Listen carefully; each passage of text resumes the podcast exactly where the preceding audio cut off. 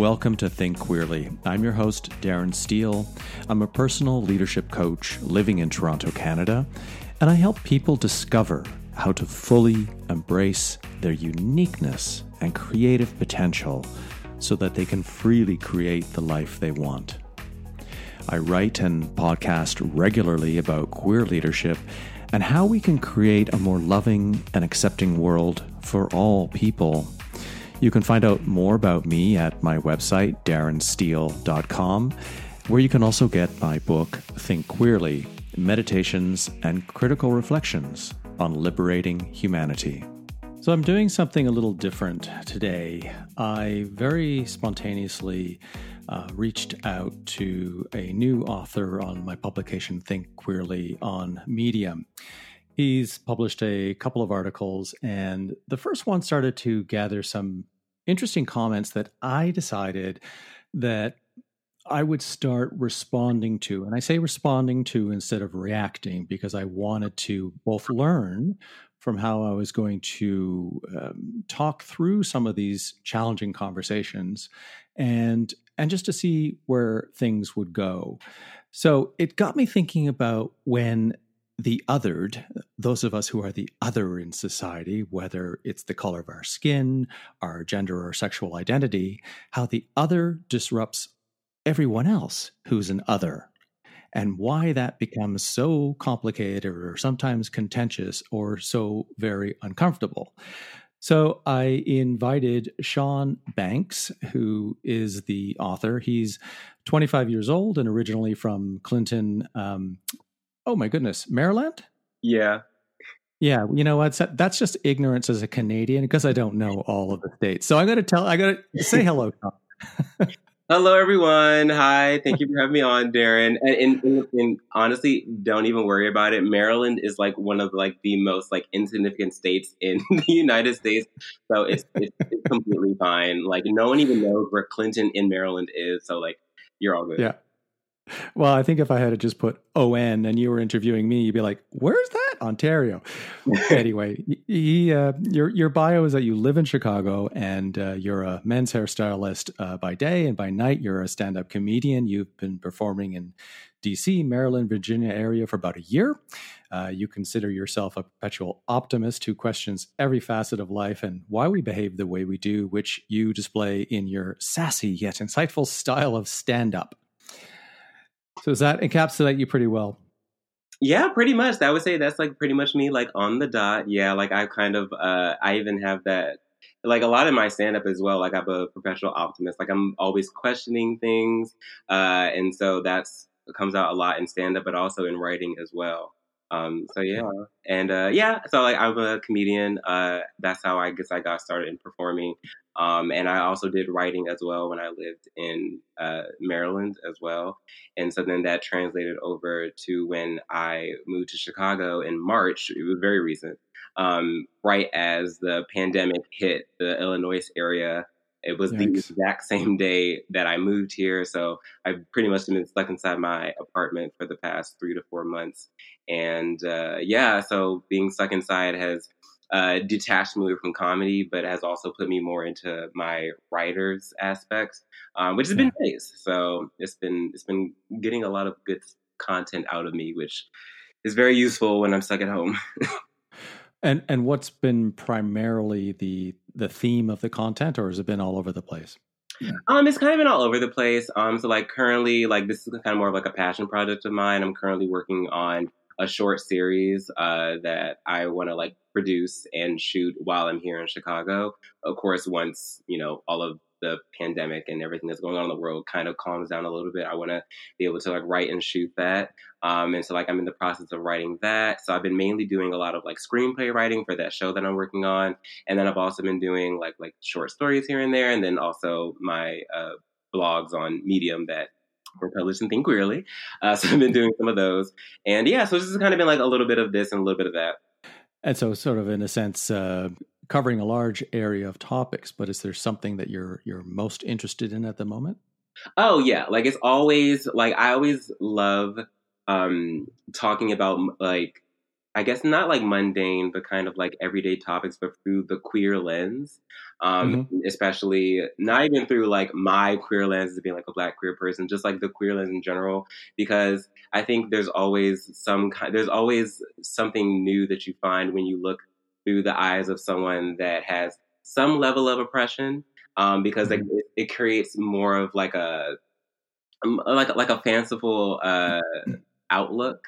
Um, and so like I find that like my writing has like a lot of um, I would say just kind of like a lot of like fanciful words and like a really different point of views because like I have a lot of things to pull from. And I think that like I've shared that as well with like a lot of my other like queer friends. They also understand that as well.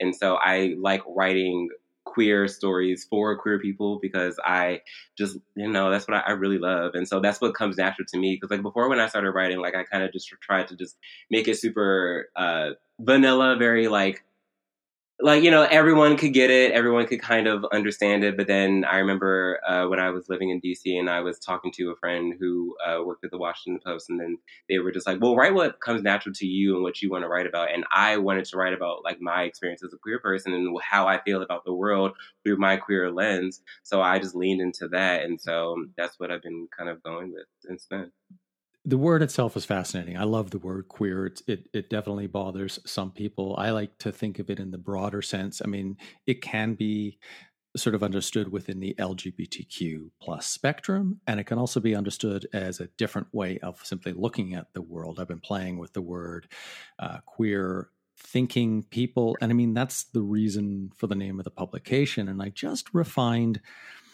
the description for Think Queerly, which I think might be a nice way to segue into the article um, that mm-hmm. you published. So, you know, Think Queerly on Medium is a queer thought leadership publication, and it's critical of the status quo.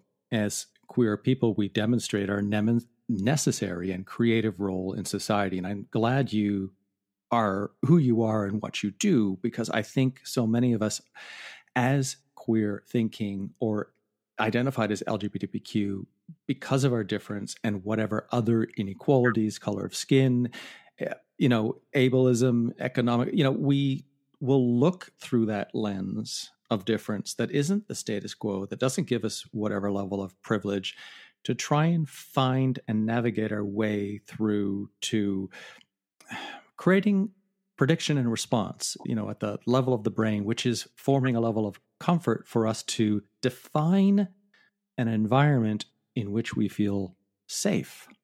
When we, together in all of this, if we all define as queer, then say or do something that someone else within that queer community, quote unquote, feels is problematic, that's when things can really become interesting. And some of the last few conversations and things that I've been looking at and, and everything that's going on in the world right now with, you know, the the just uh, the unbelievable amount of you know police brutality and racism and you know people who are black who are being killed in the United States. It's it's coming to a forefront, and it's that and it's more. So, what was it about a week and a half ago or two months two weeks ago. Um, mm-hmm. I think you reached out to me and you submitted a post, um, and I took a look at it and I had a few tiny little comments, and I suggested I think you need to make this little tweak to the title, and I th- I think it was just white people first. Yeah, it was I, originally it was like why white people ruined uh, LGBTQ yeah. for me, and then you suggested, well, why don't you make it specifically towards white gay men because that was primarily mostly what I was talking about, and I was like, I was like, he's right. Yeah. So that the, the exact title is why white gay men have ruined LGBTQ plus Pride Month for me. And when I was looking through the article, and you know, again, full disclosure, is my publication, so I'm the editor. I'm also looking for a clear title and often a subtitle because that's just how somebody's going to see an article and look to decide whether they want to read it or not. And I, you know, I read through your piece a couple times and I thought, this is speaking to this topic. And of course, I know if we change the title, it's potentially going to be contentious, but it also really speaks the truth of the article.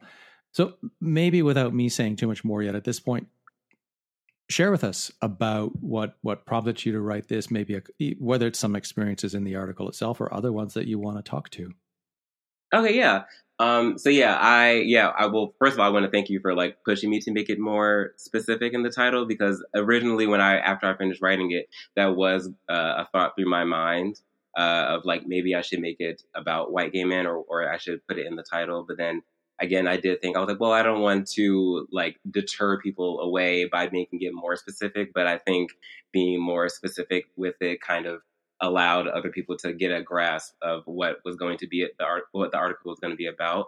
Um, so I'm glad that I was able to do that.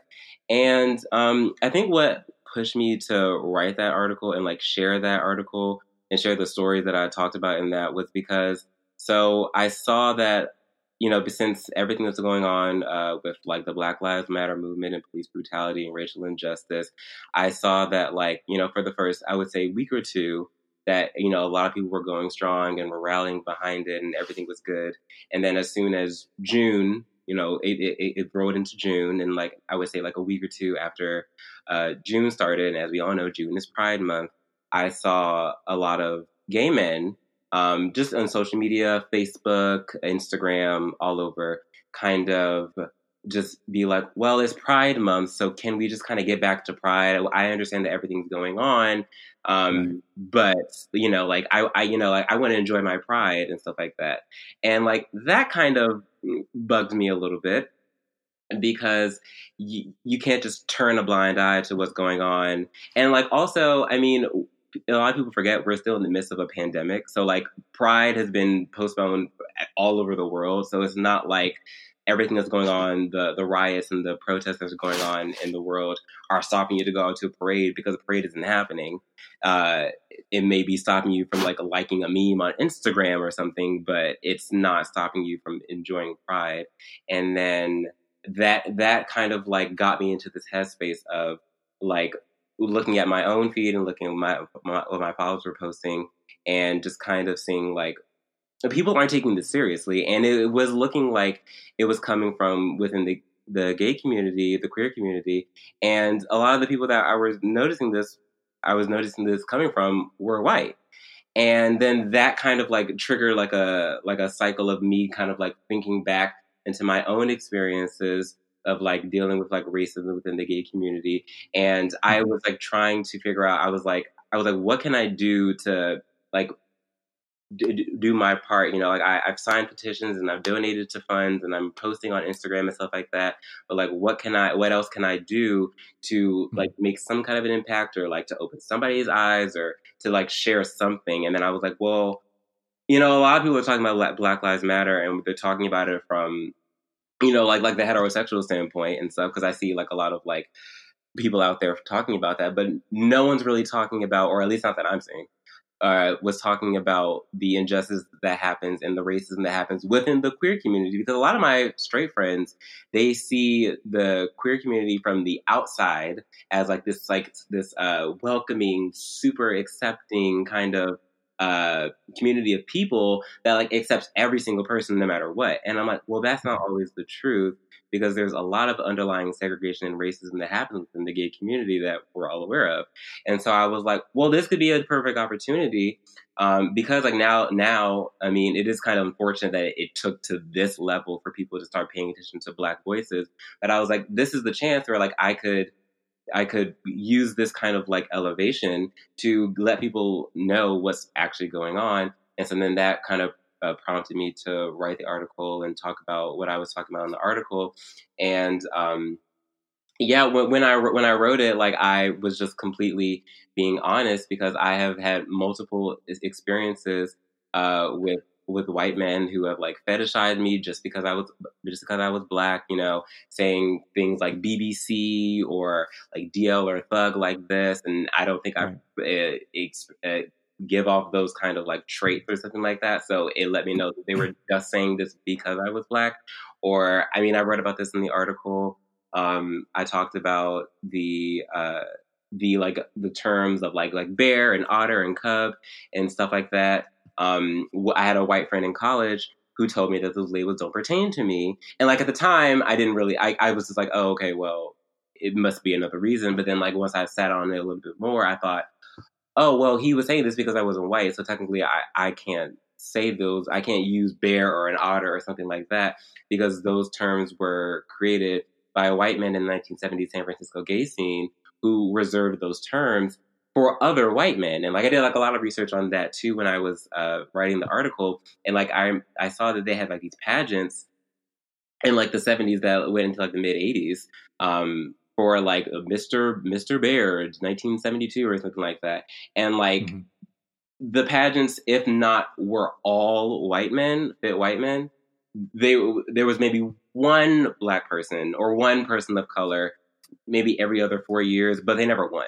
So it mm-hmm. showed that like this has been like a long standing thing. So my friend was just telling me like you you should fit into the other you you should go with the other terms that fit more of like your style and your people.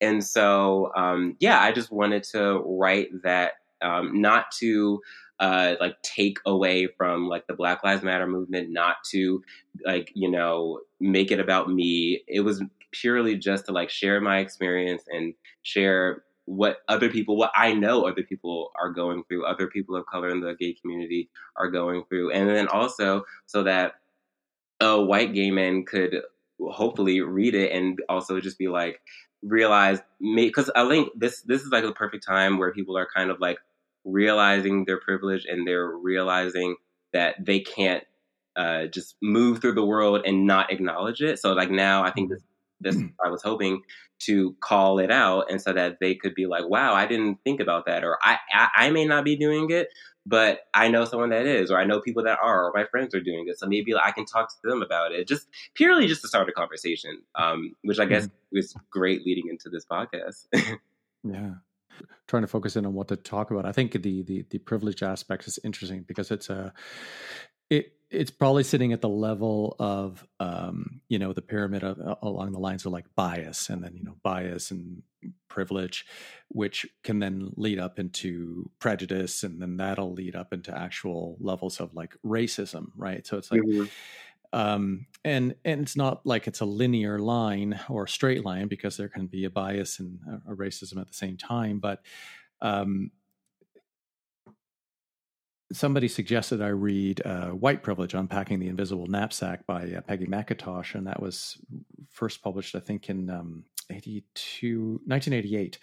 And then, I don't know, something I was looking at on Instagram led me to just decide to download the book uh, Me and White Supremacy by Layla F. Saad.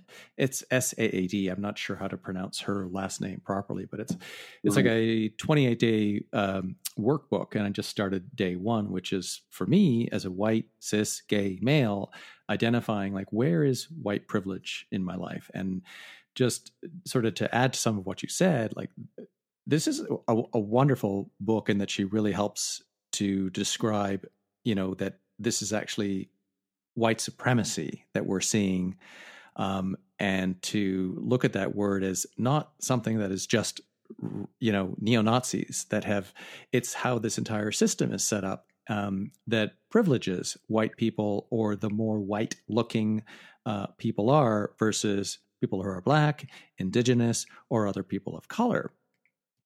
And you know what what then happens all across society. You mentioned your straight friends looking in at the uh, queer community, thinking that we're all accepting. Mm-hmm. Well, it looks all rainbows at Pride, right? Yeah. But then who doesn't get included at a festival that big? I mean, as these festivals get huge, there are there are such a myriad of problems, like who's paying the bills. Um, who's the honored group? Who's the honored person? Is something going to go wrong? Um, and it becomes very difficult when we are also a community of individuals who have varying degrees of otherness or varying degrees of privilege or um, and it, it's it's not quite a well, I'm, you know, black and I'm also low income and I'm also female. So therefore all of my layers trump you. It's it's not about that if you know what I mean. I'm just sort of like making light of it. But mm-hmm. we start to see how all these intersections come into play and all those this is the challenge of labels for me. Like all those different identif- identities whether the person wants to present them or just be human, everybody else identifies that that person is one, two, three, four of those things, which come with social presumptions that we've just been taught from very early age. Yeah, it's ingrained in us. Yeah. And then, so when, you know, we were having this behind the scenes conversation before publishing the article, I thought that the title would be very important just to see where this would go. And knowing that, is it every single person? No, of course not. Mm-hmm. Uh, But sometimes it has to be said in such a way to, I think, uh, like what we're seeing with the pandemic, what we're seeing uh, with people and like way more white people actually putting their voice behind and freely coming to support Black Lives Matters. We we need these additional straws that keep breaking the camel's back a little bit further. What would be sort of the most problematic thing that you witness um, that you see in white gay male privilege as a black gay male?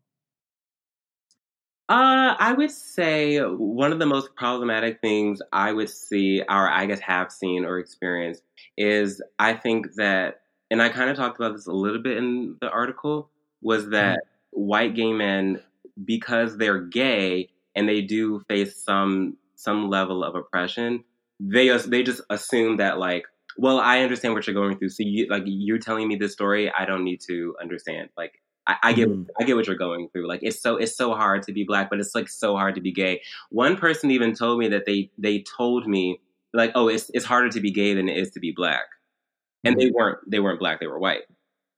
And I um, took that as like, well, when people see me, they see that I'm black first, and then when I open my mouth, they can tell that I'm gay. So like that's number one. So you can't like you can't acknowledge you can't say that race doesn't play a bigger factor than sexuality because when people see me, they don't see a gay man, they see a black man, and then once they get to know me, then I'm gay or that they know that I'm gay. So I think that's also something again like when people see that someone is white or white or at least that they're white passing, they see that they're white, so they're already forming this kind of speculation about them so that they can come at them a certain type of way. Whereas someone sees me, they don't know that I'm gay, but they know that I'm black, so they're already forming opinions based off of, um, you know, just ingrained biases that they've had since they were younger. So I I see that, and I've experienced that, and I think that's one thing that it, because again, like the, of course, there are plenty of homophobic people in the world, and there are plenty of people that want to fight against like trans rights and uh, marriage equality and like in the equal rights movement and stuff like that. Like I, so I'm not taking away that like gay people have to go through a lot of shit. Um, but you can't discredit and say that like oh it's it's like because again you're you're putting down all of the work from like the civil rights movement and like the fight against Jim Crow and uh, like everything that like people of color have had to go through in slavery and just just by saying oh it's just it's not that hard. Like I mean because if I can be gay it's like but you're also white so there's also a level of Mhm. things you don't have to experience um, by being just you know like a white gay man and so that's what I would say is the most problematic thing. Yeah, and I think it's an important point because we we I know I've made this mistake as well. Uh, like the gay men, the white gay men you're talking about, that I assumed, well, we can compare homophobia with racism, and no, we can't. Homophobia is is primarily a prejudice, and even the word homophobia isn't correct because it would. It, the way the word is constructed, like historically, grammatically, it isn't. We should basically be saying prejudice against people who are not like uh, cis men who are only into the opposite sex or cis women that are only into the opposite sex.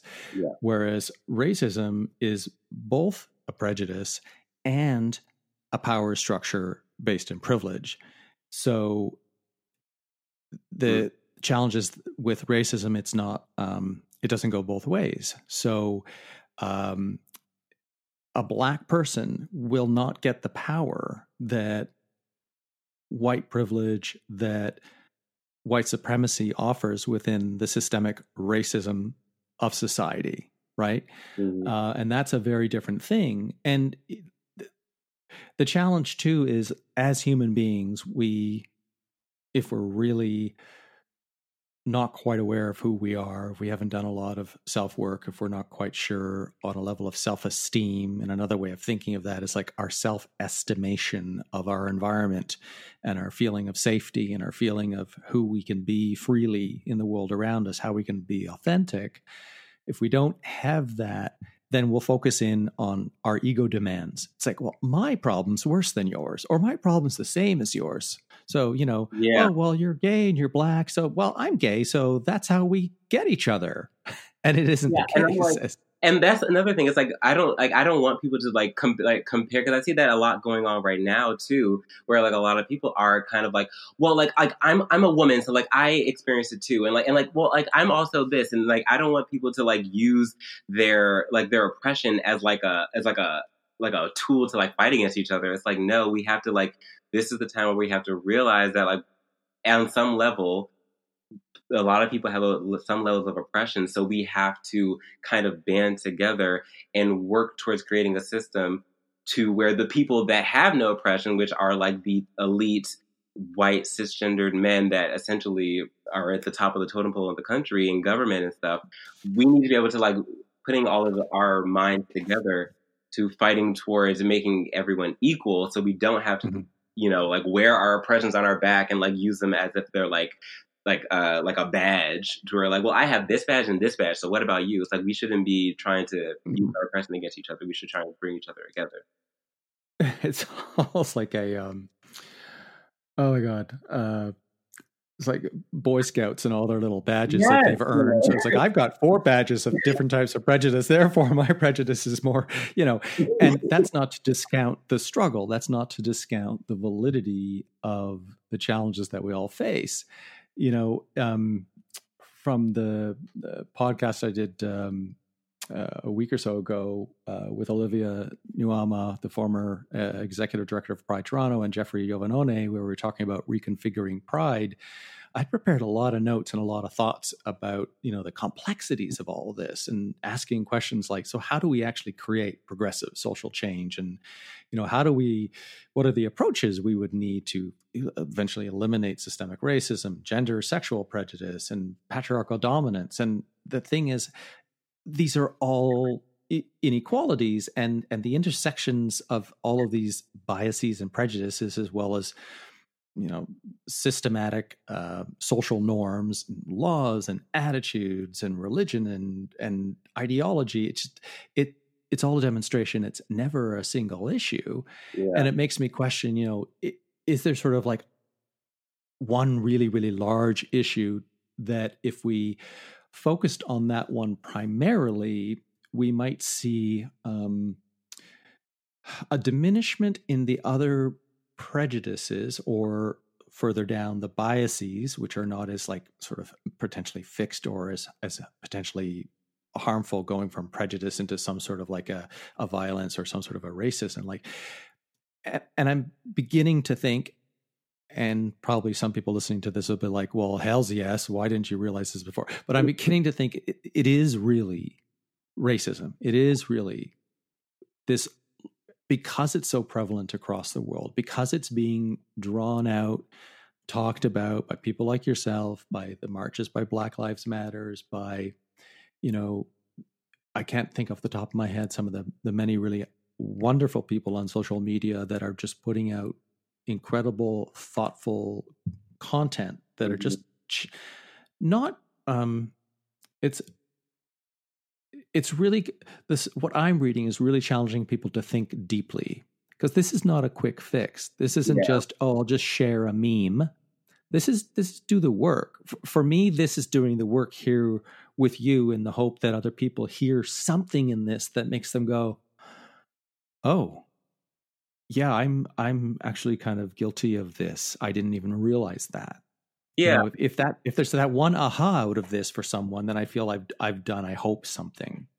Yeah, like I think that's what people need to realize. Like this isn't this isn't like a fad. This isn't like something that's just to happen. This this isn't something that's just like okay, we marched for two weeks, and you know, I I, I read a, I read an article saying that like Los Angeles was to start defunding the police, so I guess it worked. Like no, it's like a just how just like how racism has been going on for centuries like this is going to be something that is going on like ongoing until there is like huge change that is like nationwide not just in like a few states or a few bills that have passed or like a few uh, decisions by the supreme court it's like it's a long standing thing and so i've been seeing a lot of uh, posts on social media about like uh, uh, what is it? It's like people getting like tired of like activism. I forgot what the, the term of it mm. was, um, but like people are like, you know, like how do you fight against, um, oh, like uh, activist fatigue?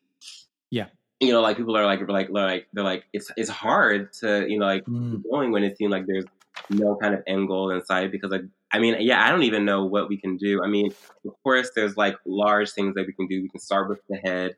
A lot of people are saying, okay, well, we just got to vote Trump out of office and stuff like that. It's like, again, voting Trump out of office again is something that I would love and needs to happen, but, it's not going to solve the problem. Yes, he has emboldened a lot of you know, people that are homophobic and racist and, and stuff like that to like you know stand strong in it. But like just because just if, if he's not the president after November, that doesn't mean they're not going to go away.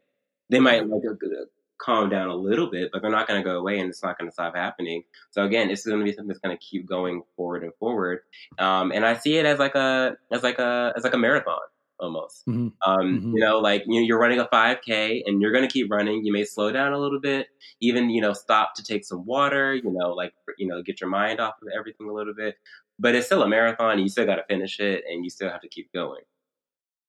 It's a good metaphor, and I can't believe the serendipity. I was having a, a FaceTime with a good friend of mine, Carla, a black woman. Um, we were talking about some of these issues, and she said the exact same thing. She says, "I've been working a lot. I feels like I'm running a marathon right now." And I was just thinking, oh. now your analogy, it's like the starting gun goes, and everybody, you know, takes off everything that's been happening before the starting gun of this marathon has been like the hundreds of years and there's been individual marathons throughout this history, but we're at that point again where there's been all this kind of like preparation in the background. And just like, bam, COVID hit, everything just seemed to come to a point of massive disruption.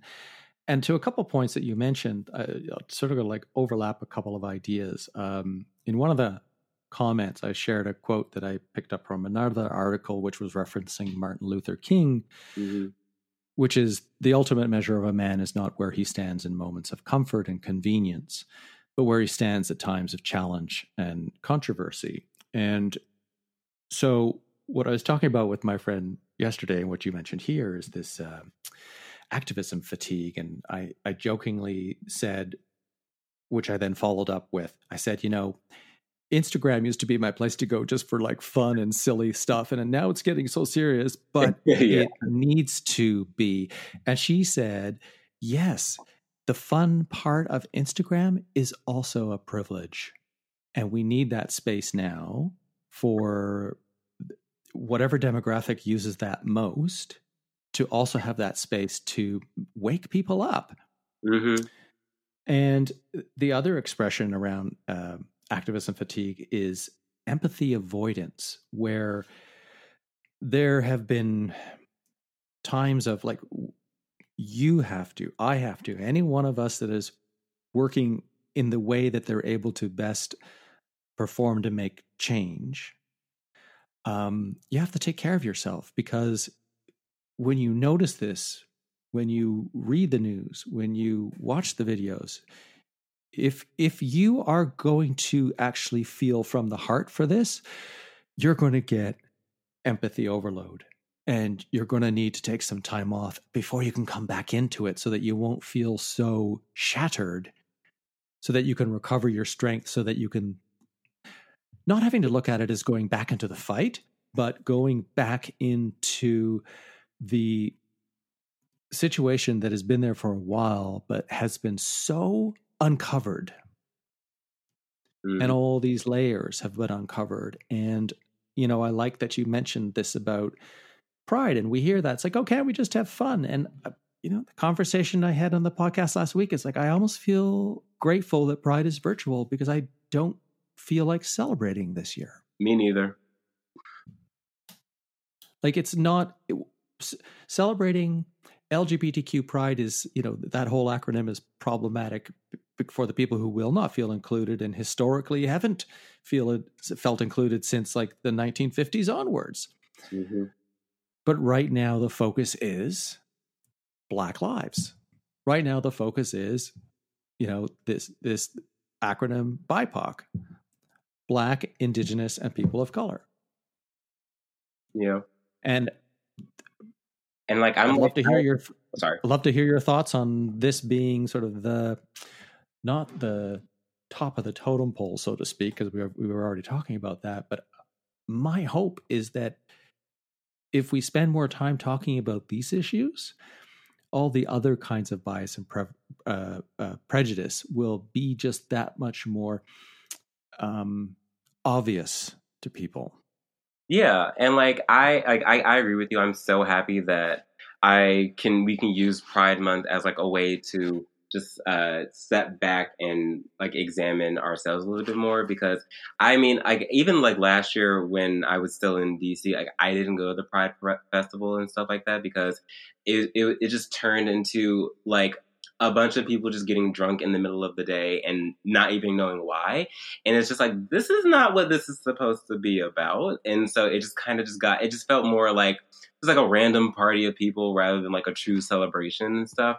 Um, and so I, and then also jumping back to what you were saying before about like Instagram kind of like losing its like fun aspect of it.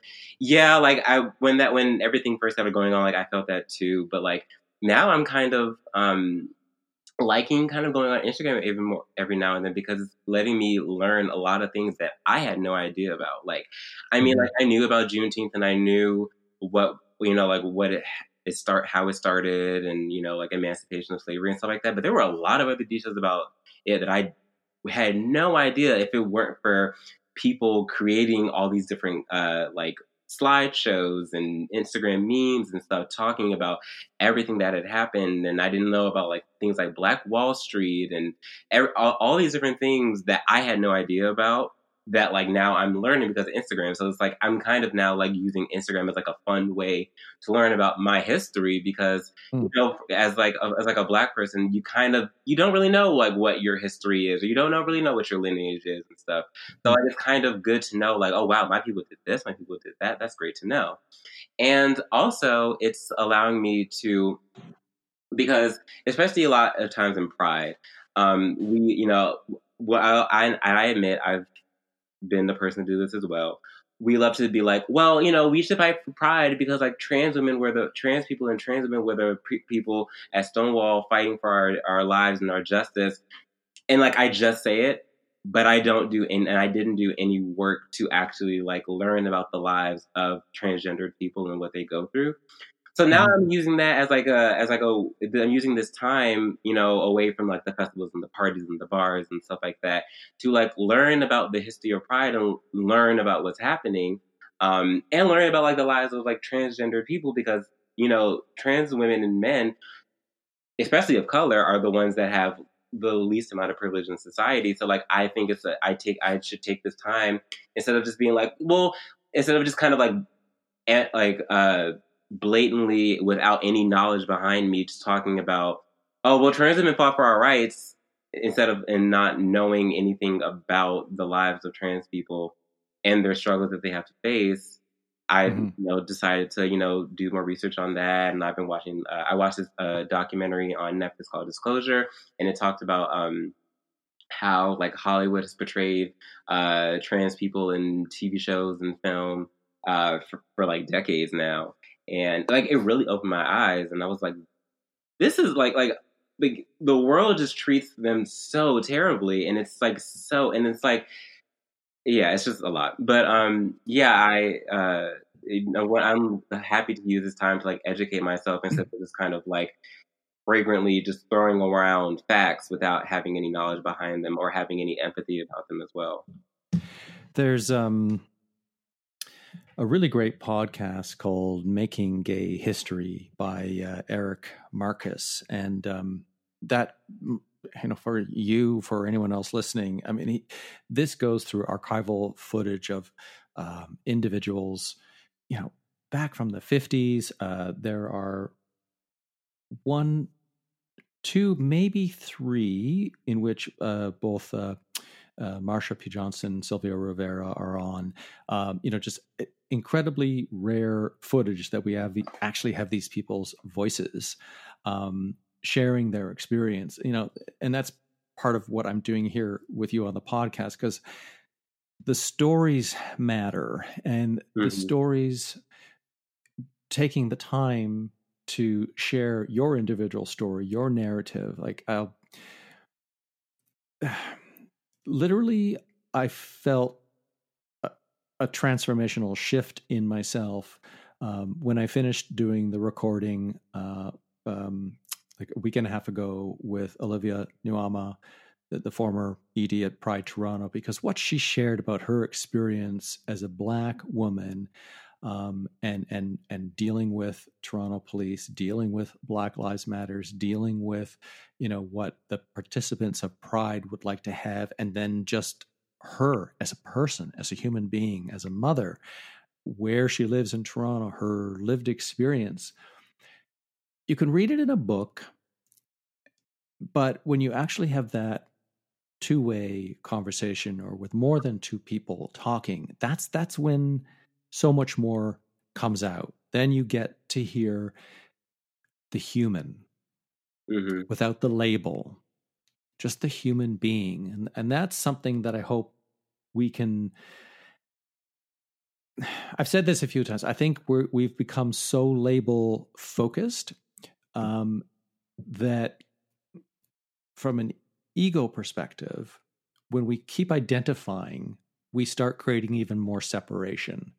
And that moves into mine, mine, mine. So my identity is this, and your identity is that. Well, then, therefore, you don't understand me because you don't have this identity. Or I have a house and you don't have a house. Stay away. I don't want you to take my house. Yeah. The ego is about possessing, whether you identify as having something or being something.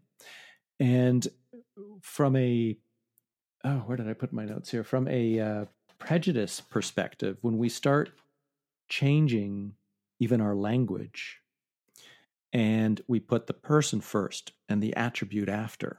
So, I am a person who is white. You are a person who is black.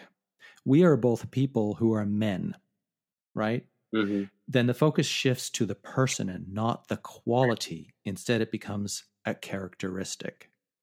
So, Darren, who is a person who is also this, this, this. It takes longer to say, but you know, however, I think we can humanize everything that's going on, and we're going to make mistakes. I feel like I've made a lot of mistakes in the past, which I've talked about. Um, yeah, yeah. There are some of the comments that feel that things that you said in your post were like mistakes or yeah. said incorrectly. And that's why I wanted to have you here, is just to get the bigger picture. Yeah. Yeah. I, yeah. When I, um, yeah, we don't, when I, yeah, but with the comments, I, um, I wasn't, I was, I was taken aback uh, by them a little bit. And like, I understood that, like, you know, having, you know, putting that out there would probably have some people that didn't necessarily like love it. Um, but, you know, I try not to generalize as much as possible. Like I know the title made it seem again it it kind of could have alluded to me generalizing, um, but then the rest of the article was just speaking to my experiences, uh, mm-hmm. my story, and just my point of view. And I've always found that uh, in this time, especially, um, white people don't necessarily like to be called out on their whiteness per se. You know, I think that like a lot of white people during this time, they they want, and a lot of like, corporations and people mm-hmm. love to be like, we we are one of the good ones. We, we are we are good. Like we stand with Black lives. Like I've never been racist, et cetera, et cetera. And so mm-hmm. I think that's kind of where the mindset of the comments, the negative comments that came from the article were from, where they felt mm-hmm. like, well, I don't behave like this, so why is he talking about people like me?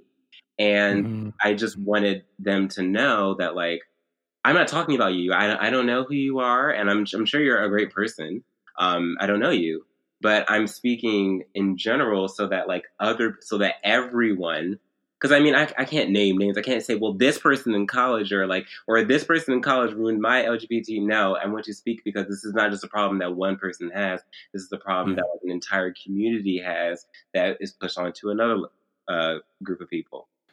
And so, um, yeah, that was uh, my whole thought process. But yeah, there were some negative comments, and you know, like again, like I'm sure there were again, like I'm still learning as well, and I'm still trying to like mm-hmm figure out the best way to like say things or word things or voice my opinion and stuff. And yeah, like I mean, I even like my I have a boyfriend and he's white as well, and we've had to have multiple conversations about everything.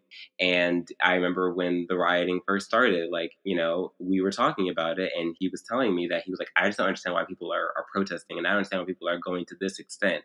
And that was when that was his first taste of like because we talked about it, and then he came to me and he was like, you know what? I I'm a white man. I can't tell black people how they should be acting, and I mm-hmm. apologize mm. for doing that because he was just, he he just didn't understand why people were so irate, and I was mm. again, it's not you know it's not my job as a black person to tell him why where why people are behaving this way, but I'm just doing my best to just educate him and open his eyes, and then he came to the realization on his own and was like, you know what, like I it's not my right to say that. So I think we're all learning and we're just all having these kind of conversations just so we can figure out the best plan of action. That's interesting. Um, you know, good on him for having that awareness, and, and you know, the the term white fragility comes to mind, and uh, people hate that term who are white, uh, but it it's really it's it's it could be many things. It could be insecurity. It could be resistance, um, and it could also be just putting up a wall. I mean, I'm thinking of my own experience as a gay man. Like I've I've just had such resistance and defensiveness over the years that is simply because I'm a deep thinker, because I see so much injustice. I don't see all of it because I might be blind to you know, for example, your experience or other individuals' experiences that have different injustices that they're dealing with. But for what I could see, you know, I've had to work on my own walls in the past or my own, you know, anger. And as I've gotten through it and processed it and not thrown it away, but learned how to learned how to manage it and channel it in different ways um, it's just helped me realize that the fragility when somebody says f- white fragility then it's it's kind of being a little bit of an attack phrase right it's mm-hmm. but you know what what's being called out is the privilege which is a comfort which is a, a, kind of a prediction and response for the brain to know oh my world is safe you know i don't mm-hmm. have to feel under threat and fragility is then a great word to express when like your boyfriend was saying, I don't understand why people are protesting. That was fragility in that moment because his prediction and response around a whole experience didn't match with what he understood because he doesn't have your experience as a black man. Yeah. And yeah, I I think that's just all people need more empathy in this point. Like you may not you may not agree per se like you may not agree with what's going on you may not agree with like and then also i think in the in the early stages of like the the whole looting aspect like mm-hmm. people just love to point the put the looters with the protesters and that's a whole nother thing but again i think it's just having more empathy and understanding that like you you you just you just can't like you just can't tell other people you can't speak to other people's experience and this is the time where you mm-hmm. have to learn and take a step back and like white like using white fragility is not like a an attack term you know? It's just again like you even said like it's just like it's just uh shaking the box that you're in so you can get out of it and kind of see what else is going on. Yeah. You know, just I made some notes if we got to this point around resistance and if we stick to that word fragility like so for people who are seeing this experience. And like why are these riots happening? Like why do why is this change all happening right now? And the world we're in right now with covid-19 and the pandemic has caused so much disruption that people mm-hmm. are more on edge because there is so much uncertainty even at the existential level uh, just about one's health or you know do i need to wear a mask or not wear a mask? There are all these individual um, stressors from the smallest to to the greatest. So when we as human beings are, are faced with any kind of resistance to change, um, that goes back to what I was saying. Then the, brain uh, just doesn't have prediction and response. It doesn't know how to deal with the world around it, and it's another way of saying it is you just don't understand the situation at hand. You don't have enough information to know how to appropriately respond. So, as you said, you can ask a question, you can listen, you can follow some of these great people on Instagram that are sharing these slideshows that are educating about prejudice or racism or privilege. And the stress somebody feels is the not knowing what to do next. But then if you educate the mind and you start to learn, that's what creates the potential for prediction. It's like, oh, I was feeling this way because of this or i didn't know that before. Now i do. Now i can actually respond in a different way. And the more of us who are in this process of learning how to be better white people mm-hmm. and how to deal with the systems of oppression and racism the more we actually do and show up then that's the, the best process of learning and creating personal transformation and creating like neuro associations in the brain where you start to take action based on what you know and what you're learning. And by taking action, you start to change. And so if we get more involved, if we mm-hmm. start listening to these conversations, if we, when we read an article like what you wrote, and even if you might want to like attack or say, I don't like the way you said this, it can be phrased as a question, meaning, you know, I don't want to get into the specifics, you know, but yeah, it takes that, it does take more effort to go, how can I ask this as a question so that I don't feel like I'm being passive aggressive or I don't, f- or that the person doesn't feel like I'm attacking them. And I think that is the challenge that we have to see change in social media, mm-hmm. which, which has made it really easy just to just say a few words and, and, and think that it's okay to walk away from that. Yeah, and like I'm, I'm even because yes, it is about like about like white people being more better white people acknowledging their privilege and like and using that privilege to help other people. But I think it's also like a good time for like black people as mm-hmm. well not to be afraid to like use their voice and be able to speak up because again we again this is not like necessarily not our problem so we're not the ones that should be like educating every single person but i think it's also time that we just don't be afraid to speak how we truly feel and i say this yeah. because like i used to be someone who i was like I, I i've seen this like phrase like a lot of the time but it's almost like that thing of like not like being afraid because when there are spaces that are made for you as a black person, you almost feel like you don't want to you don't want to overstep because you're like, oh, I had to work really hard to get here. Let me not overstep. When it's like, right. no, like the table was set for you. You deserve that spot. You work just as hard as anyone else, if not harder. So you deserve to be there. Or there have been situations where like I don't like I may want to like my my white friends or white colleagues have made sorry made made certain comments or, or said certain comments. I worked at jobs where like what my white bosses have like said like incredibly problematic things and like me being as a black person like i i knew that they that they could interpret it a certain type of way. Like if i raise my tone just a little bit i could be seen as aggressive or i could be seen as loud or something like that just because like i'm a black man that's raising his voice. And that's not the case and that and that's also something else that like white people need to see because i'm seeing a lot of like well why because i i saw this as well like white people were saying, well, why weren't black people saying this before? Well, we again, we all knew this was something that happened. Like since systemic racism has something that's been going on. It's been a part of America since America. But again, we don't have the privilege to just outright say it because it will be seen as aggressive or like if black women were to speak out about injustices misogyny and racism then they would be just categorized as angry black women just being upset and mad at the world and so i think now is a time where we just forget about what society tells us that we should be able to say or society tells us how we should say it and just feel free to voice our opinions and say how we feel. And if people want to take it a certain type of way, that's not our problem. That's again their problem.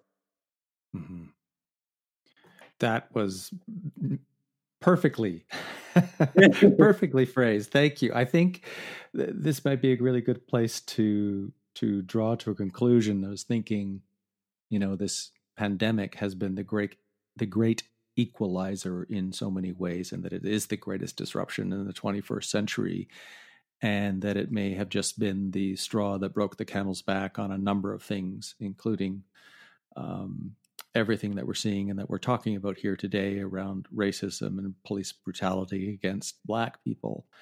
Um, any parting thoughts or you know maybe I'll, I'll, I'll ask you I'll ask you the question that I asked um, in in uh, my last podcast. You know, what would a world look like for you that was completely free of racism? Uh, in a world completely without racism, it would just, I guess, not even necessarily what it would look like, but it would, how it would feel would just be able to leave my house and the last thing that I think about is how are people going to take how I say? Mm. Because whenever I go to work, whenever I do comedy, whenever I do anything in my life, I always think about how am I, how is it going to be perceived or how is this going to be taken? And I think just having that feeling of like everybody being able to just, you know, speak in a respectful way and not have to worry about how anything could be taken or misconstrued would be I guess the way I would like to be able to have it seen. And then I guess, you know, a world without racism would just would just look not only great, but it would just look like yeah, it would just look like everyone just being able to be themselves and everyone being able to be treated equally. And also I think being like empathy, like everyone just being incredibly empathetic. I think that's because if if everyone were empathetic of what was going on in everyone's lives, I think that we wouldn't have as much racism as we had because I think that's what it is. People just aren't aware and they're not and they don't empathize because they don't know.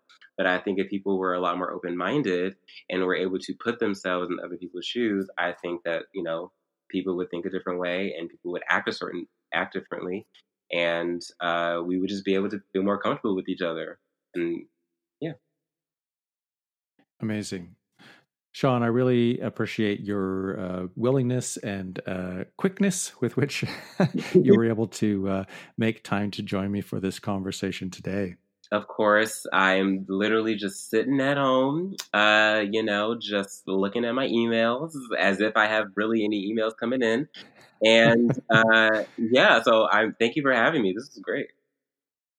Well, I hope that things um, open up soon enough that you can get back on stage and back into doing your stand up? Yeah, I hope so. I mean, I've also been I've also been enjoying this time in because before, you know, uh, the pandemic hit in, I was very much like a social butterfly. But like I've also been uh, enjoying being like much of a homebody and being able to like write and get into uh, a lot of the things that I put on the back burner while I was doing stand up. And yeah, so yeah, I, I mean, you know, there's always like a there's always like a plus and the negative. Like I'm sure once you know everything does open back up and I can't go on stage, I'm gonna you know miss the shut in life. But you know, just just want to get back to normal. Well, it'll be a new normal. Yeah. but it'll be one that we all have to figure out with. So, again, thank you so much for joining me. Oh, thank you for having me. It was fun.